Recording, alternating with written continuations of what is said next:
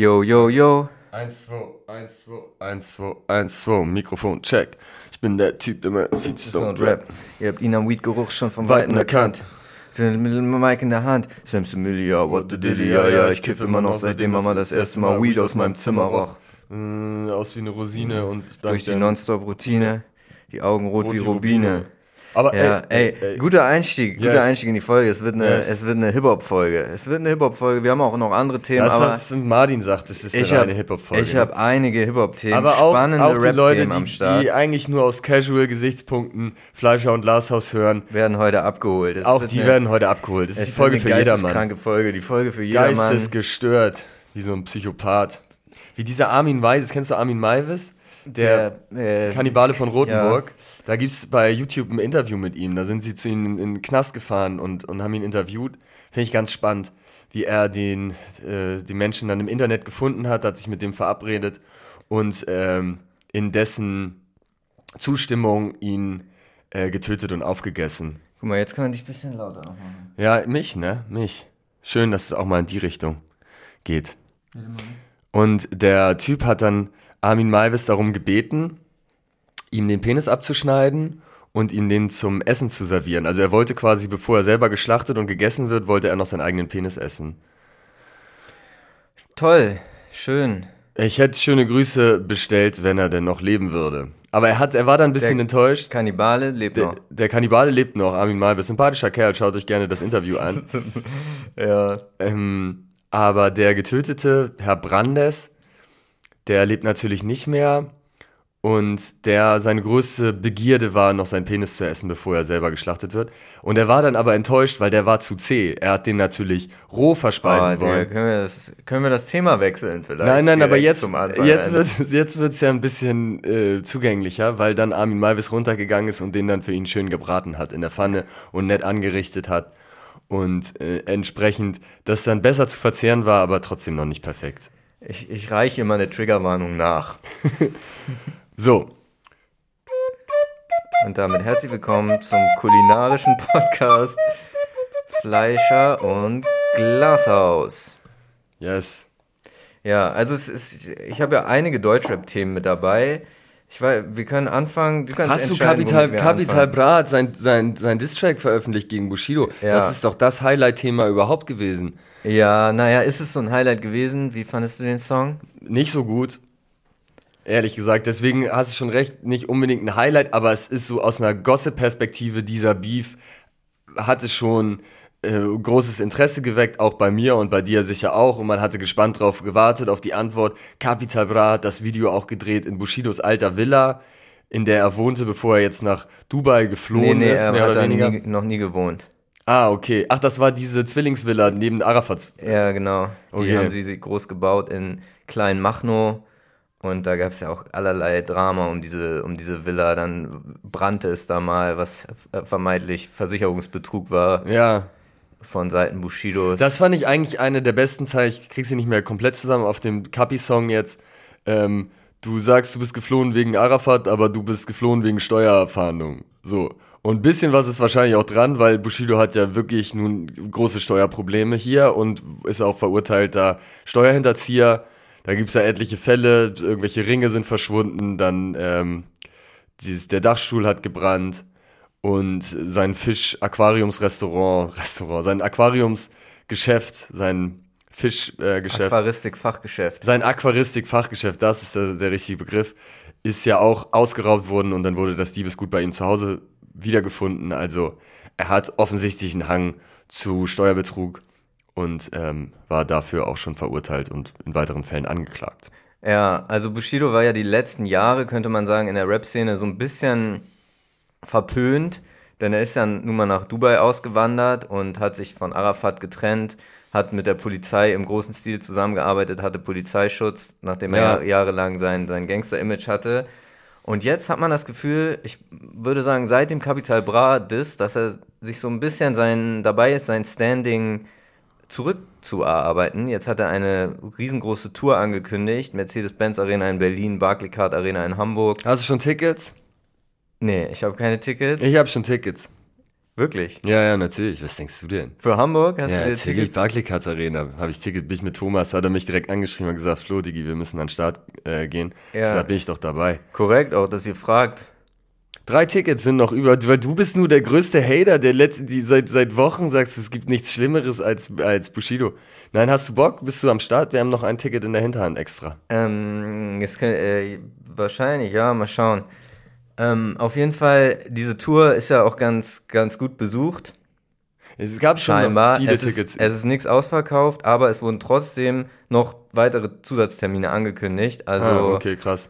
äh, ja, es läuft scheinbar ganz gut bei der Tour. Und Bushido war jetzt ja auch mit Shindy wieder auf der Bühne. Ja, Ja, bei, bei Shindys Tour, die scheinbar nicht ganz so gut besucht war, sagt man. Aber hat weiß sich aber auch, nicht- große Hallen zugemutet. Der hat in Hamburg auch Barclaycard Arena gespielt zum Beispiel. Ja. Ja, und da, wie stehst du denn dazu, dass er jetzt wieder mit Shindy unterwegs ist? Nicht grundsätzlich gut. Warum denn nicht? Spielen sie die Songs zusammen. Fürs Live-Publikum ist es sicherlich ein Highlight, wenn dann Bushido mit auf die Bühne geht. Die haben ja auch geile Songs gemeinsam gemacht. Deswegen ist doch cool. Ja, Bushido ist natürlich auch, was seine, seine Beziehungen in der Öffentlichkeit sind, mit wem er zu tun hat, ist er immer sehr taktisch unterwegs. Ne? Er, er versucht sich da immer sein, sein Standing zu erarbeiten. So war in der Zeit der Trennung von Arafat, als er sozusagen seinen, seinen Rücken gewechselt hat, von Arafat zur Polizei gewechselt ist. Da Ja, Ashraf gab es noch zwischendurch. Zwischendurch, genau.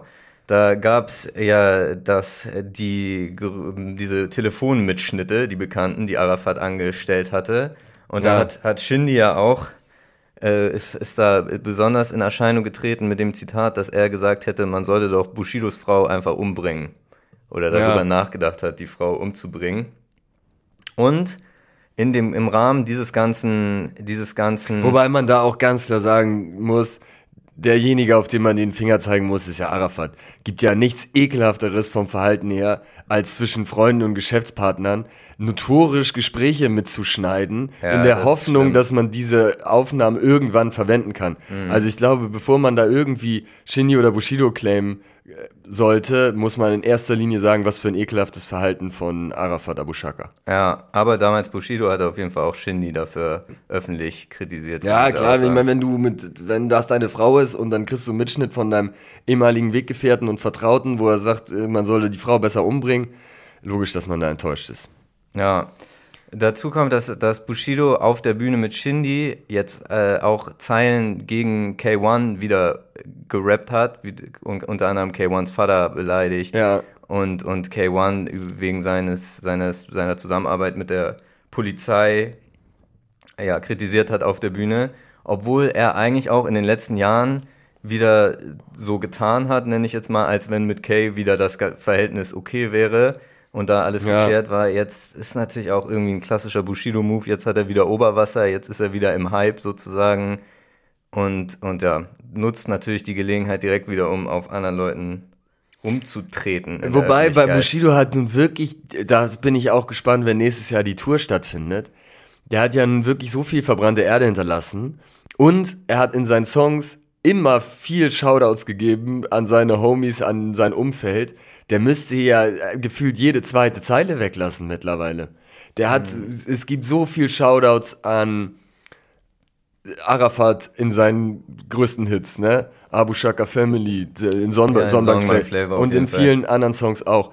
Äh, Shoutouts an seine ganzen Weggefährten, ob es Flair, Shindy, K1, wer auch immer ist.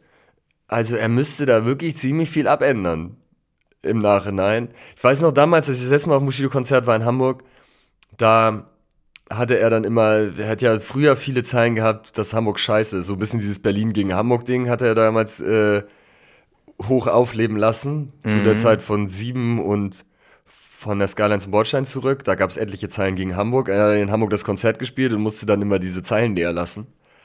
Ähm, auch interessant. Ja. Ja, ich weiß nicht, also du verteidigst, du versuchst natürlich hier so ein bisschen den Advokat Diabolus zu, zu spielen, weil ich sehr Bushido kritisch hier bin, obwohl ich natürlich Bushido seinen Legendenstatus in der Deutschrap-Szene überhaupt nicht, den kann man ihm ja überhaupt nicht absprechen.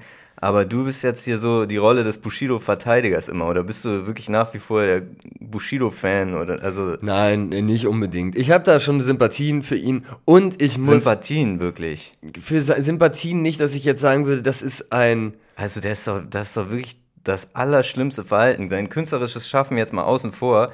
Aber der ist der hat jahrelang die Szene unterdrückt, alle beleidigt Ja. mit dem Rücken von Arafat Abu Chaka. Ja, logisch, das haben wir ja auch schon besprochen. Dann ist er Das- mit der, hat, mit der Polizei zusammenarbeitet, Ja, ja, hatte auf Kosten des Staates die ganze Das Zeit ist ja alles Polizeischutz, bekannt. würde bewacht von Polizisten, um jetzt, das hatten wir nämlich, glaube ich, hier noch nicht so besprochen, um jetzt nach Dubai abzuhauen, wo er stolz in jedem Interview sagte, wie stolz er darauf ist, in Dubai keine Steuern zahlen zu müssen, obwohl er jahrelang natürlich einerseits von Deutschland, von der Infrastruktur Ja, da hat er insgesamt auch keine Steuern gezahlt. profitiert hat. Hier wurde hier auch wegen Steuerhinterziehung gab es Ermittlungen. Nein, was ich meine, lass ob mich- ich verstehe- ich verstehe nee, lass mich Punkt. doch mal meinen Punkt Doch, jetzt der zu Punkt Ende ist führen. ja bekannt. Er ist nach, wieso lässt du mich denn nicht ausreden? Mach ich doch. Mich, nein, wieso lässt du mich denn nicht mal den Punkt machen? Okay, weil die Punkte bekannt sind. Das ist, du holst ja jetzt hier keine neuen Fakten raus. Das ist mir ja alle, also ich verstehe ja, worauf du hinaus möchtest.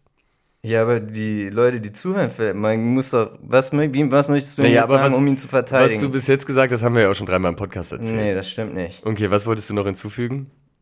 Er hatte, hat jahrelang von Deutschland nicht nur von der Infrastruktur profitiert, um hier seine Musik zu machen, um hier Geld zu verdienen, sondern auch noch um aus seinen Strukturen, mit denen er alle Leute unterdrückt hat, auszubrechen, hat er die deutsche Polizei genutzt, um dann nach Dubai zu gehen und um jetzt immer noch stolz zu erzählen, dass er in Dubai keine Steuern zahlt. Also das ist doch wirklich, schlimmer geht's kaum. Das ist dein Standpunkt und dann fährst du mich so bissig an, dass ich dich nicht gefragt habe, ob du Konzerttickets mithaben möchtest. Ich, äh, es ist ja, nichtsdestotrotz ist es ja ein Ereignis, was man sich anschauen kann. Ja, also ich, natürlich Ich hatte... war auch beim Bösemann gegen Sinan G-Box-Kampf. Ja, okay, das stimmt. Nein, ich, das ist ja alles valide, das stimmt, das ist alles, was nicht unbedingt auf seiner Habenseite steht.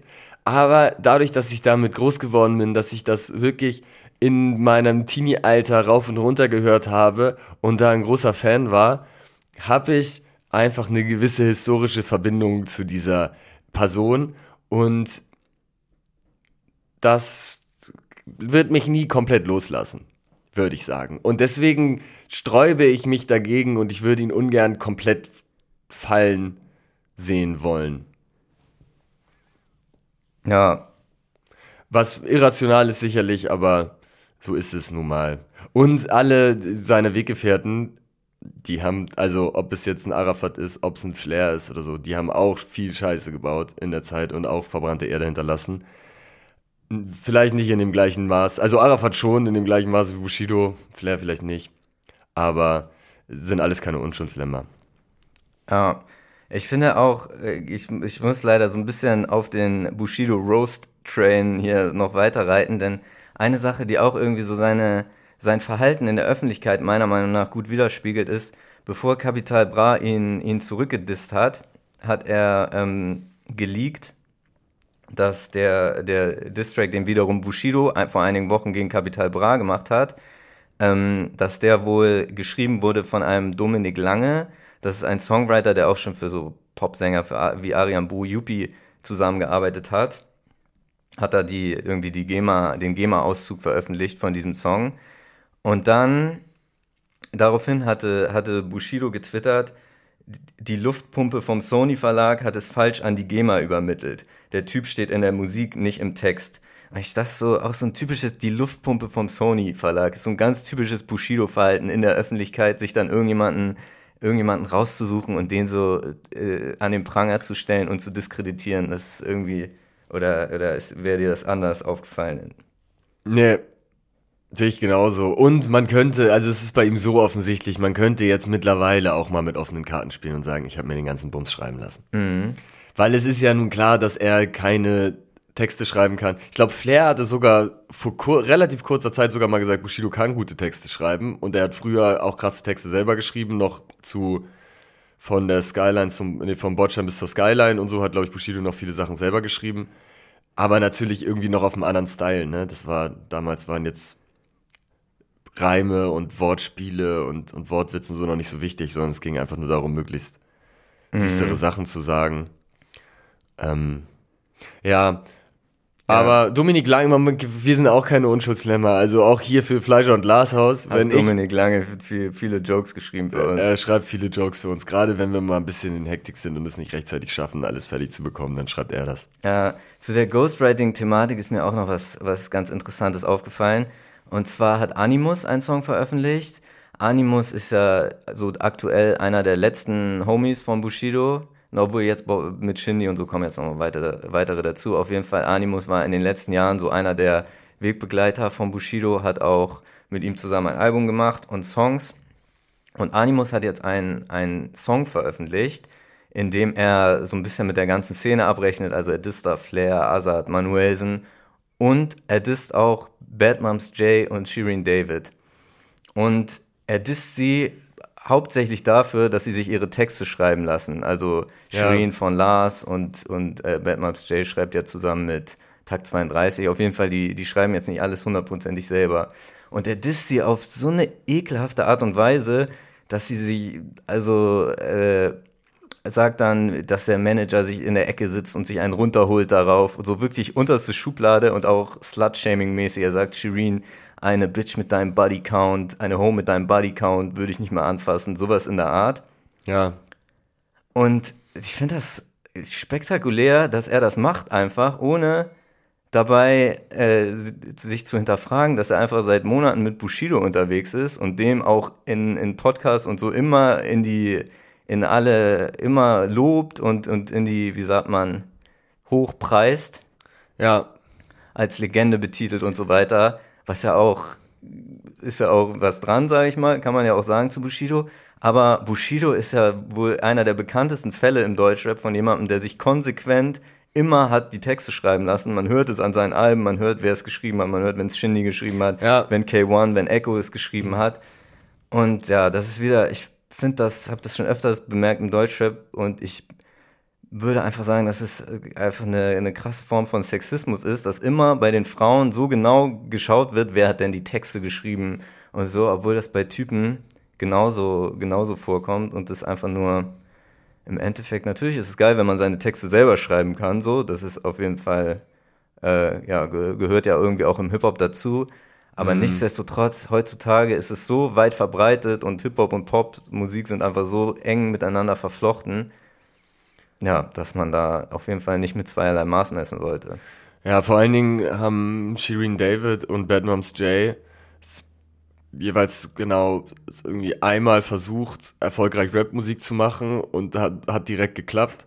Und Animus hat es ungefähr 20 Mal versucht, erfolgreich Rapmusik zu machen und es hat genau null Mal geklappt. Ja, dort letztes Mal mit Bushido jetzt vielleicht so einigermaßen, die haben auch eine goldene Platte. Einigermaßen, ja. Aber im Fahrwind von Bushido, ne? Ja, der Ja, damals auch schon auf dem Abstieg, absteigenden Ast war. Der Neid spricht da auf jeden Fall. Ja, ja. Hast du gehört, Kollega hat äh, ein Album auf Englisch veröffentlicht? Oh, ich hab da so. Gestern, glaube ich, kam das raus. Und es heißt Cross-Border Armageddon. Und ich habe da jetzt mal reingehört. Also ich habe mir die ersten zwei Songs angehört. Und ich habe mir schon gedacht, so mein Hintergedanke war, als er das gesagt hat, er hat ja damals schon mal einen Song auf Englisch gemacht, vor ungefähr zehn Jahren.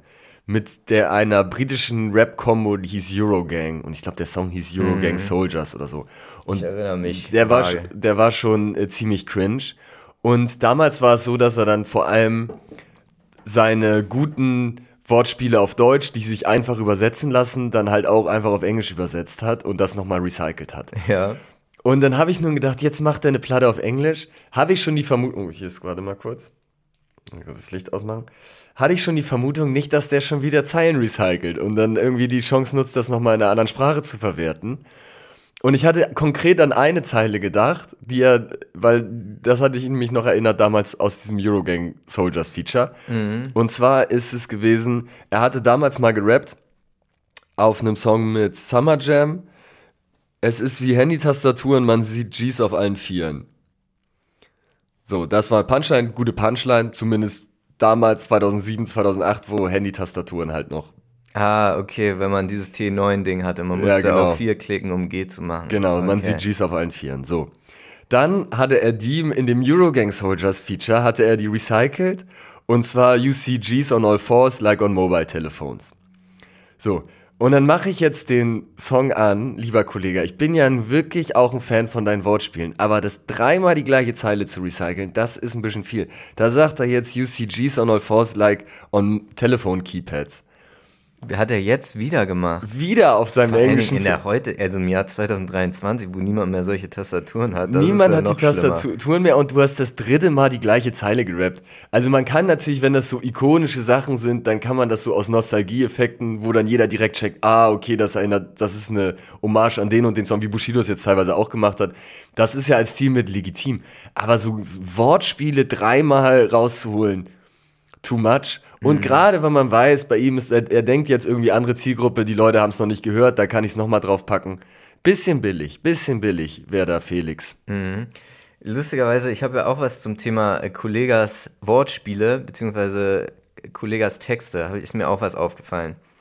Ich habe das Gefühl, Kollega und Asche haben einen Song gemacht mit einer Hook, die sie selber nicht verstehen. Und ich würde mich mal nämlich deine Einschätzung interessieren. Ich also, gespannt. Äh, kennst du die, die, äh, kennst du die englische Bezeichnung Dead Presidents? Es für Geld. Es bedeutet Geld, weil auf den meisten Dollarscheinen sind, Ja, okay. sind äh, tote, Tote Präsidenten. Präsidenten. Ja. Nicht auf allen, aber auf den meisten. Und das ist eine Bezeichnung, halt ein, ein Synonym für Geld, oft verwendet. Kleiner Exkurs dazu. Es gab das nämlich auch im, im Ami-Rap, ist das oft benutzt worden. Zum Beispiel von Nas. Ich habe die Zeile einmal hier zum Einspielen auf seinem Song The World Is Yours von Illmatic. Ja, me. Say what? I'm out for dead presidents to represent me. me. World is this? ja, I'm out for dead presidents to represent me. Und Jay-Z hatte die, diese Zeile auch mal gesampelt von ihm. Wie gesagt, kleiner US-Rap-History-Exkurs, zeige ich jetzt auch mal auf seinem Song Dead Presidents.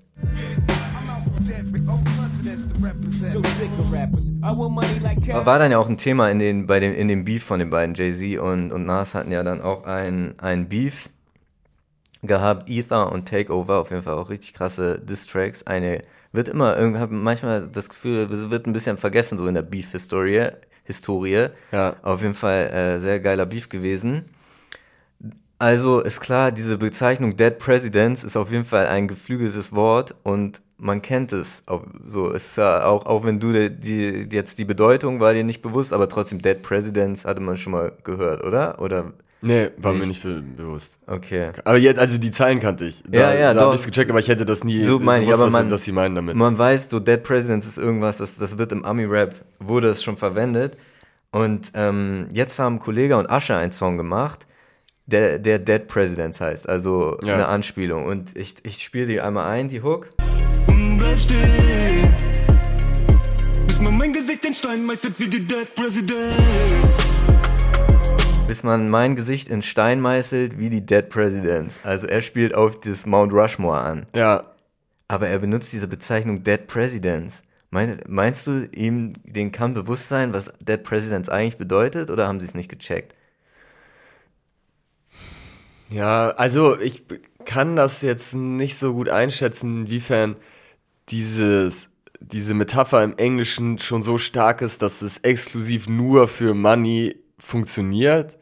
Oder ob Doch, man. ist schon, wenn man, wenn man googelt Dead Presidents, ist er, erster Dings ist ein Begriff für Geld. ja, okay, aber inhaltlich ist es jetzt ja nicht komplett falsch. So. Also da es hat ist man nicht nur falsch. mal. Nee, nee, es ist nicht falsch, das stimmt. Es ist inhaltlich schon mal richtig, es ist nur wahrscheinlich, womöglich haben sie diese Referenz nicht verstanden.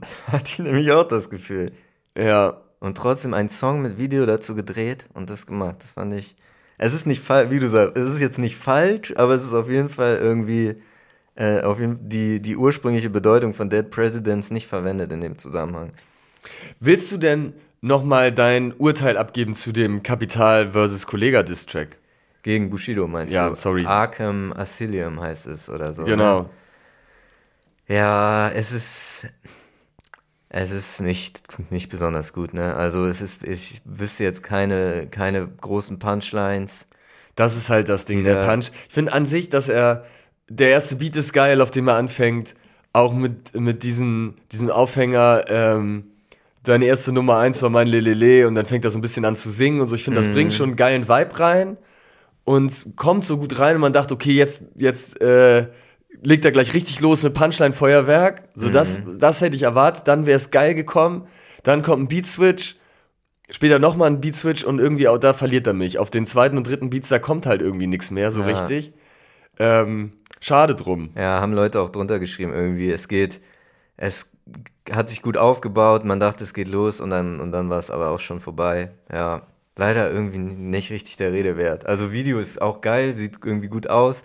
Auch gute Idee natürlich da in das Haus zu fahren und so. Ja. Dann wird da das Bushido-Double von Yasser Arafat äh, so, ähm, ja, nicht, nicht geschlagen, aber so ein bisschen an den Haaren gezogen und so. Das ist, ist natürlich irgendwie auch spektakulär.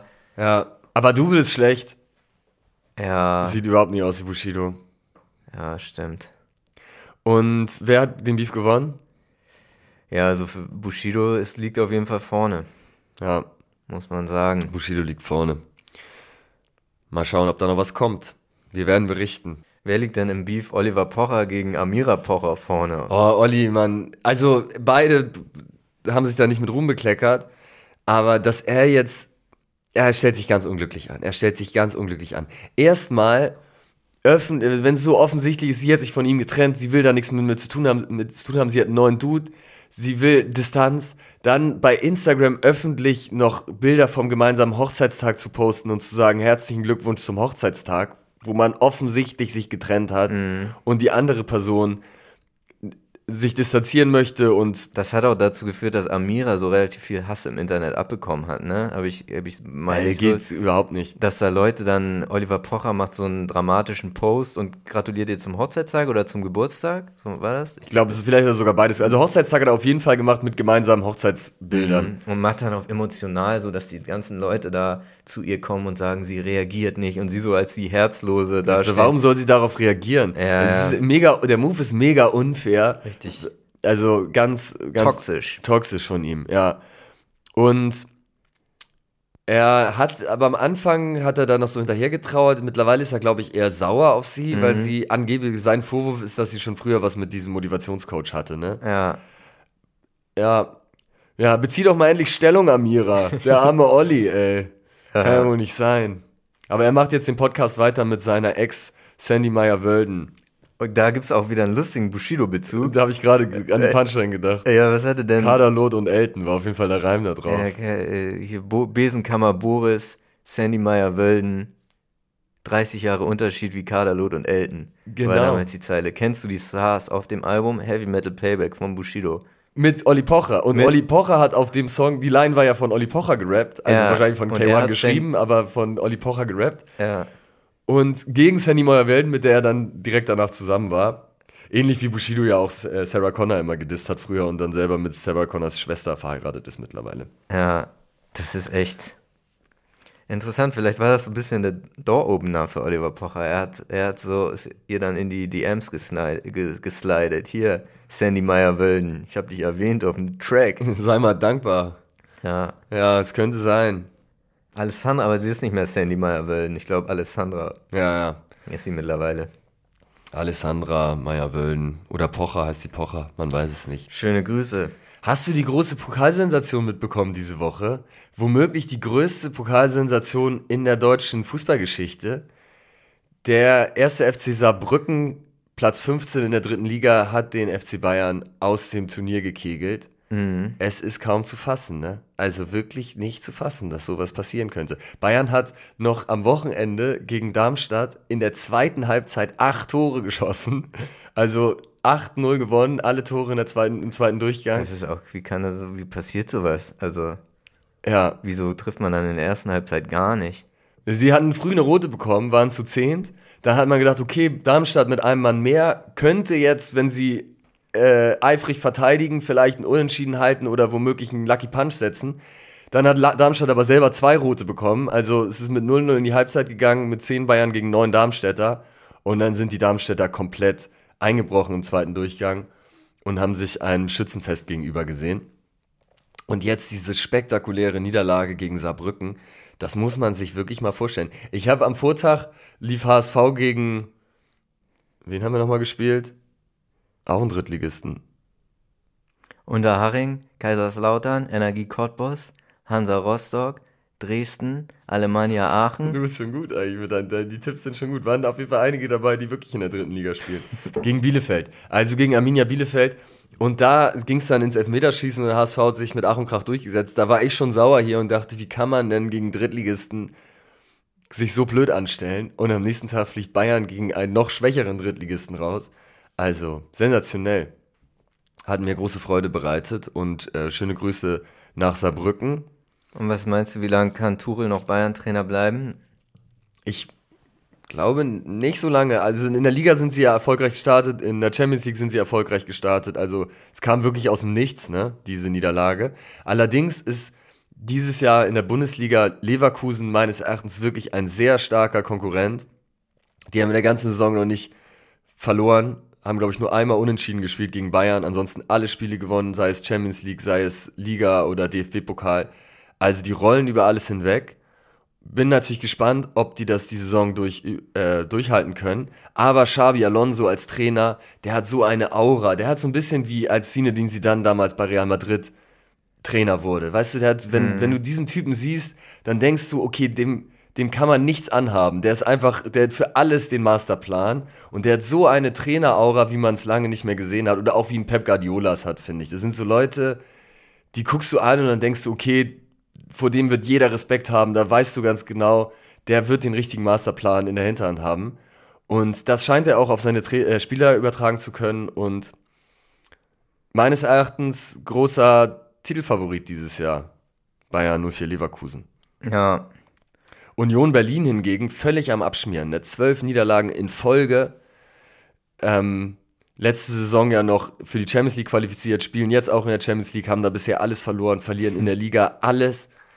Haben sich meines Erachtens ein bisschen übernommen. Die haben ja Bonucci ge sich geholt von Juventus Turin. Sie sind ein bisschen größenwahnsinnig geworden. Die neuen Starspieler passen da nicht so richtig rein ins Gefüge. Es funktioniert nicht, Stimmung ist schlecht. Und es sieht jetzt ganz fatal aus für die Berliner von der alten Försterei. bist du Hertha oder Union eher?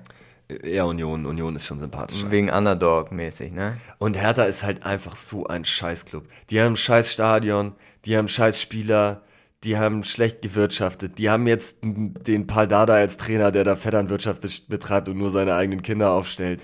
Also an Hertha ist wirklich nichts sympathisch. Dieser Weghorst, den sie zeitweise als äh, Investor hatten, der da alles gegen die Wand gefahren hat.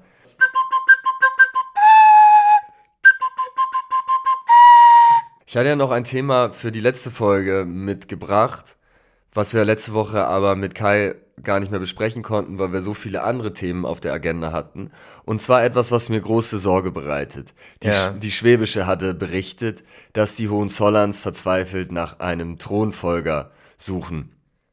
Und der Fürst Karl Friedrich da bisher nicht fündig geworden ist, weil sein Sohn Alexander andere Pläne hat und nicht eben in seine Fußstapfen treten möchte und selber Fürst werden möchte. Prinz Alexander natürlich. Entschuldigung, dass ich das vergessen habe, weil eigentlich bin ich doch der Meinung, dass der deutsche Hochadel, und das wird sicherlich auch ein Grund sein, warum Alexander da nicht in die Fußstapfen treten möchte, dass es um den deutschen Hochadel schwer bestellt ist, schlecht bestellt ist. Ne? Deswegen geht das jetzt in eine Stiftung.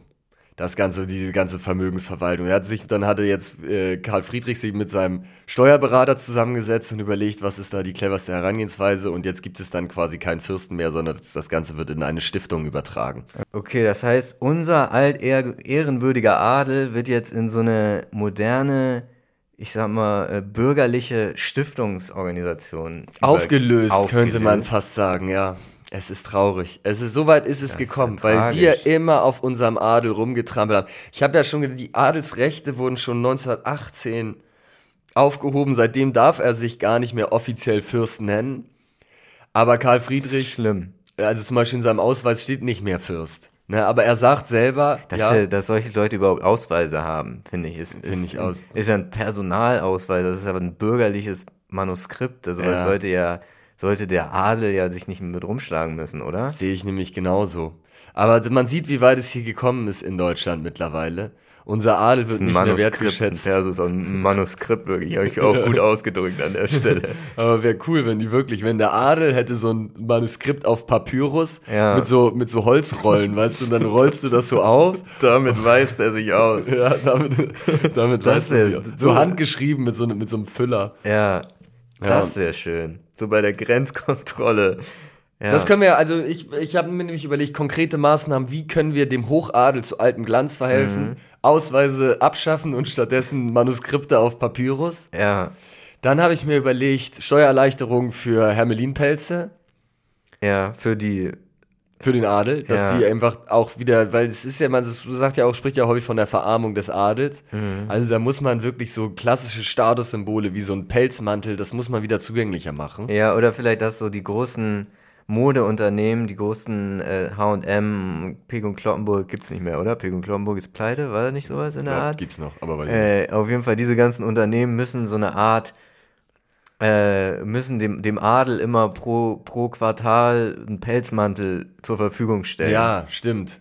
Wie sagt man das? Ab, ab, Treten. Mitgift. Eine Mitgift. Mehr oder weniger. So ungefähr, ja. Oder wir könnten eigentlich auch das generell machen als zu, ich wäre ja bereit, eine Adelssteuer zu, zu zahlen, sagen wir mal. Ja. Ne?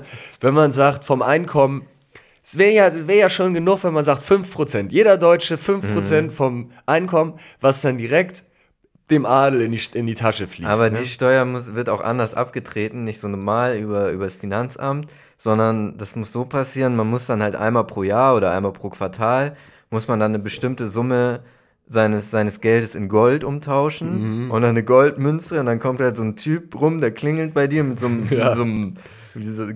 Kessel oder so Äh. einem Sack und dann muss man da die Goldmünze reintun und die wird dann dem Adel halt Ja. zugeführt. Ja, so ein, das ist dann auch so ein Harlequin-ähnlicher Typ, den wir, wie wir das letzte Mal besprochen haben. So Ja. ein Hofnarr kommt dann mit dem Beutel vorbei, Ja. mit so Bowling-ähnlichen Schuhen und so einer Mütze auf dem Kopf. Mhm. Und dann wird das eingesammelt und dann, dann gibt er das ab. Und hinter ihm sind so zwei Typen mit Speeren. Und wenn man zu wenig gibt, dann wird man so mit so einem Speer Getriezt und teilweise auch erdolcht. ja, Und da sind wir auch beim nächsten eher Punkt. randommäßig. Also es ist wahllos erdolcht ab und Ja, zu. aber das ist dann auch in Ordnung, weil Natürlich. ich fordere ja auch die Immunität für, Okay. den, für den Adel. Wie wird, was haben wir gesehen, wie Unser unser Prince Andrew oder wer? Prinz Andrew ist natürlich ein britisches Beispiel, aber auch da ähm, hätte man drüber ja hinwegsehen wirklich müssen. gar nichts zu Schulden kommen Nichts lassen. zu Schulden kommen lassen. Aber ich meine auch unser Prinz Magus von Sachsen-Anhalt, ne? Wer ist, ist, ist er der jetzt auch in Dubai? Ja, ja, er ist doch auch in Dubai da die Tiere am Quälen. Mit der, stimmt. Und er war ja auch wegen seinen ganzen Autos, wegen Steuerhinterziehung und so hat er eingesessen. Ich finde das auch schlimm, ne, dass bei Prinz Markus, der hat, der hat da einmal seine Schildkröte getreten, hat da ein Video gemacht äh, und das auf Social Media gepostet und deswegen kommen da jetzt die Leute und wollen ihm irgendwie, irgendwie Schlechtes, was Böses nachsagen. Mhm. Das ist er da- immerhin noch ein Adliger. Und außerdem ist das, ist es, erstens ist es immer noch ein Adliger, vor dem man vielleicht mal ein bisschen mehr Respekt haben sollte. Und zweitens ist es seine scheiß Schildkröte. Ja, die eben, gehört doch so. ihm, die kann er treten, wie er will. Ein Fußballer hat er gegen sie geschossen. genau. Stimmt. Hat sie nicht mal direkt getreten. Nee, er hatte einfach einen Fußball gegen seine Schildkröte, also das fand ich wirklich schlimm. Ja, finde ich auch nämlich schlimm. Ja, könnte Also- man vielleicht so extrahiert als TikTok-Video veröffentlichen, hier unser Statement Ja. für, für Prinz Markus und äh, Den Adel im Allgemeinen. Ja. Und auch das zum Beispiel das Berner Schloss. Du bist ja auch gerne mal in Berne unterwegs. Kennst du das Berner Schloss? Ja, ich, ich kenne es. Park da ja, ja, ich. es, ist eine, es ist eine öffentlich zugängliche Event-Location, die man mieten kann. Uns ist hier das Licht gerade. Ist, uns ist hier live vor der Kamera, live in der Aufnahme ist uns gerade die Glühbirne durchgebrannt. Mit Karacho. Ja, egal. Jetzt müssen wir ohne. So ist es nun mal. Das ist ein öffentlich zugängliches Grundstück. Da kann jeder, da kann der Pöbel kann sich da rumtreiben. Da kannst, kannst du sagen, ich feiere da mal meinen Geburtstag für einen schmalen Taler. Das ist doch schrecklich. Ja, Das muss doch, sowas muss doch dem Adel exklusiv vorbehalten bleiben. ja. Wenn der, wenn der Pöbel, die normale Bevölkerung da mal rein darf ins Schloss, dann vielleicht um das zu putzen, um da nochmal ein neues Fischgrätenparkett zu verlegen irgendwie. Sowas in die so Richtung, ne? Oder um, um dem Fürsten die Füße zu küssen. Ja. Aber nichts anderes. Statuen abzustauben oder was. Gibt endlich den Fürsten und dem Adel ihre Schlösser zurück. Ja. Bin ich der Meinung. Auch Neuschwanstein, wieso ist das denn irgendwie in öffentlicher Hand und wird da, wird da für Tourismus genutzt? Das ist echt. Echt schlimm, was aus dem Adel passiert ist.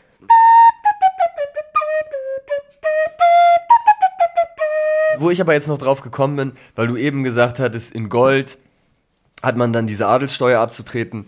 Ich würde gerne hier mal einführen als kleine Serviceleistung Finanztipps. Fleischer und Glashaus Finanztipps. Ja. Weil ich ja auch im Bereich Investmentberatung tätig bin, würde ich gerne mal meine Investments der letzten Woche einmal so preisgeben und dann habt ihr die Möglichkeit eben mein, meine Anlagestrategie zu kopieren und eben gleichermaßen erfolgreich zu sein.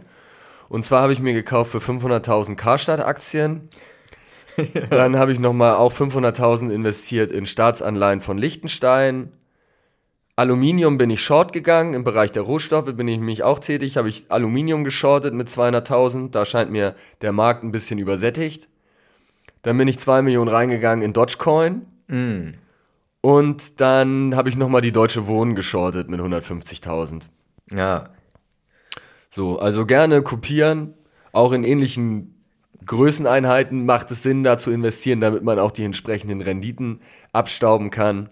kann man dann auch äh, in irgendeine WhatsApp-Gruppe oder Telegram-Gruppe beitreten, Ja. wo du dann auch noch ein bisschen profitierst Ja, von ja. den Investments der Leute? Auf jeden Fall.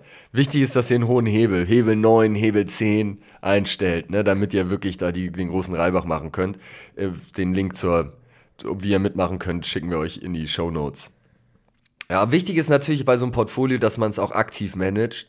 Sprich, wenn ich jetzt sage, ich shorte die Deutsche Wohnen, dann sitze ich nicht zu Hause und, und drehe hier Däumchen, sondern dann fahre ich auch mal mit der Fackel nachts nach Berlin und, und leg da mal ein paar Brände, ne? um dann irgendwie zu gucken, dass auch die, die Firma entsprechend am Kriseln ist im Nachgang. Ja, er zahlt das nicht die Versicherung dann? Ja, die Versicherung, die Versicherung. Du kommst jetzt mit der Versicherung. Gut, wahrscheinlich zahlt das die Versicherung. Hätte ich gar nicht nach Berlin gemusst gestern Nacht. Ne? habe ich da den ganzen Scheiß, habe ich völlig zu, zu Unrecht angerichtet. Ja, hast du recht. Also macht das nicht, aber trotzdem aktives Portfolio-Management durchaus empfohlen. Ja, ich habe noch äh, zum Abschluss vielleicht ein kleines Thema mitgebracht. Wir hatten auch drüber gesprochen im, im Februar 2023 an der Staatsober Hannover. Ja, Staatsober. Der, äh, Im Februar, äh, wir hatten auch drüber gesprochen, im Februar diesen Jahres in, an der Staatsoper, äh, Europa, Staatsoper Europa. an der Staats, in der Staatsoper Hannover, Ja, an der Staatsoper Hannover kam es zur sogenannten Hundekot-Attacke. ja, Da war der, der äh, Choreograf, Ballettchoreograf, hatte einer Journalistin einen, eine Tüte Hundekot, glaube ich, ins Gesicht geschleudert. ja, weil er unzufrieden war mit den Rezensionen. Ja, genau. Das Ganze kommt jetzt als Theaterstück auf die Bühnen. Geil, das ist nice. In, Das in. Jena gibt es dieses Und hat, Theaterstück. hat, war er selber damit involviert, der Choreograf? ich gehe nicht davon aus, nee. Digga, das ist geil, lass nach Jena. Das ziehen wir uns rein. Also nächste Woche seht ihr uns in den Theater Jenas. Oder wann, wann startet das Das Ganze? würde ich auch wirklich gerne sehen, ne? Ich weiß Sehr nicht. geil. Lass doch mal, fahren wir mal nach Jena. Warst du schon mal da? Du bestimmt warst überall schon, ne? St- Ja, kann ich mir. Könnte, Was war die größte deutsche sein. Stadt, in der du noch nicht warst? Rostock vielleicht, fällt mir jetzt ein. Warst du nie in noch- Rostock? Noch nicht, ne. Digga, gute, gute Stadt, muss man mal vorbeischauen. Ja, aber wisst weiß jetzt nicht, ob es die größte Stadt war. Ist ja nur eine, die mir jetzt noch einfällt, wo ich noch nicht war. Und Jena zum Beispiel, weiß ich nicht, ob ich da sch- kann sein, dass ich schon mal war. Kann sein, dass ich es vergaß. Ja, aber interessant. Äh, schaut euch das gerne an in Jena, ey. Das scheint eine geile Sache zu sein. Denke ich auch. Dann Schönen Sonntag noch. Genießt das Wochenende, bevor ihr wieder Montag dann zurück in die Schule müsst. Tschüss. ciao.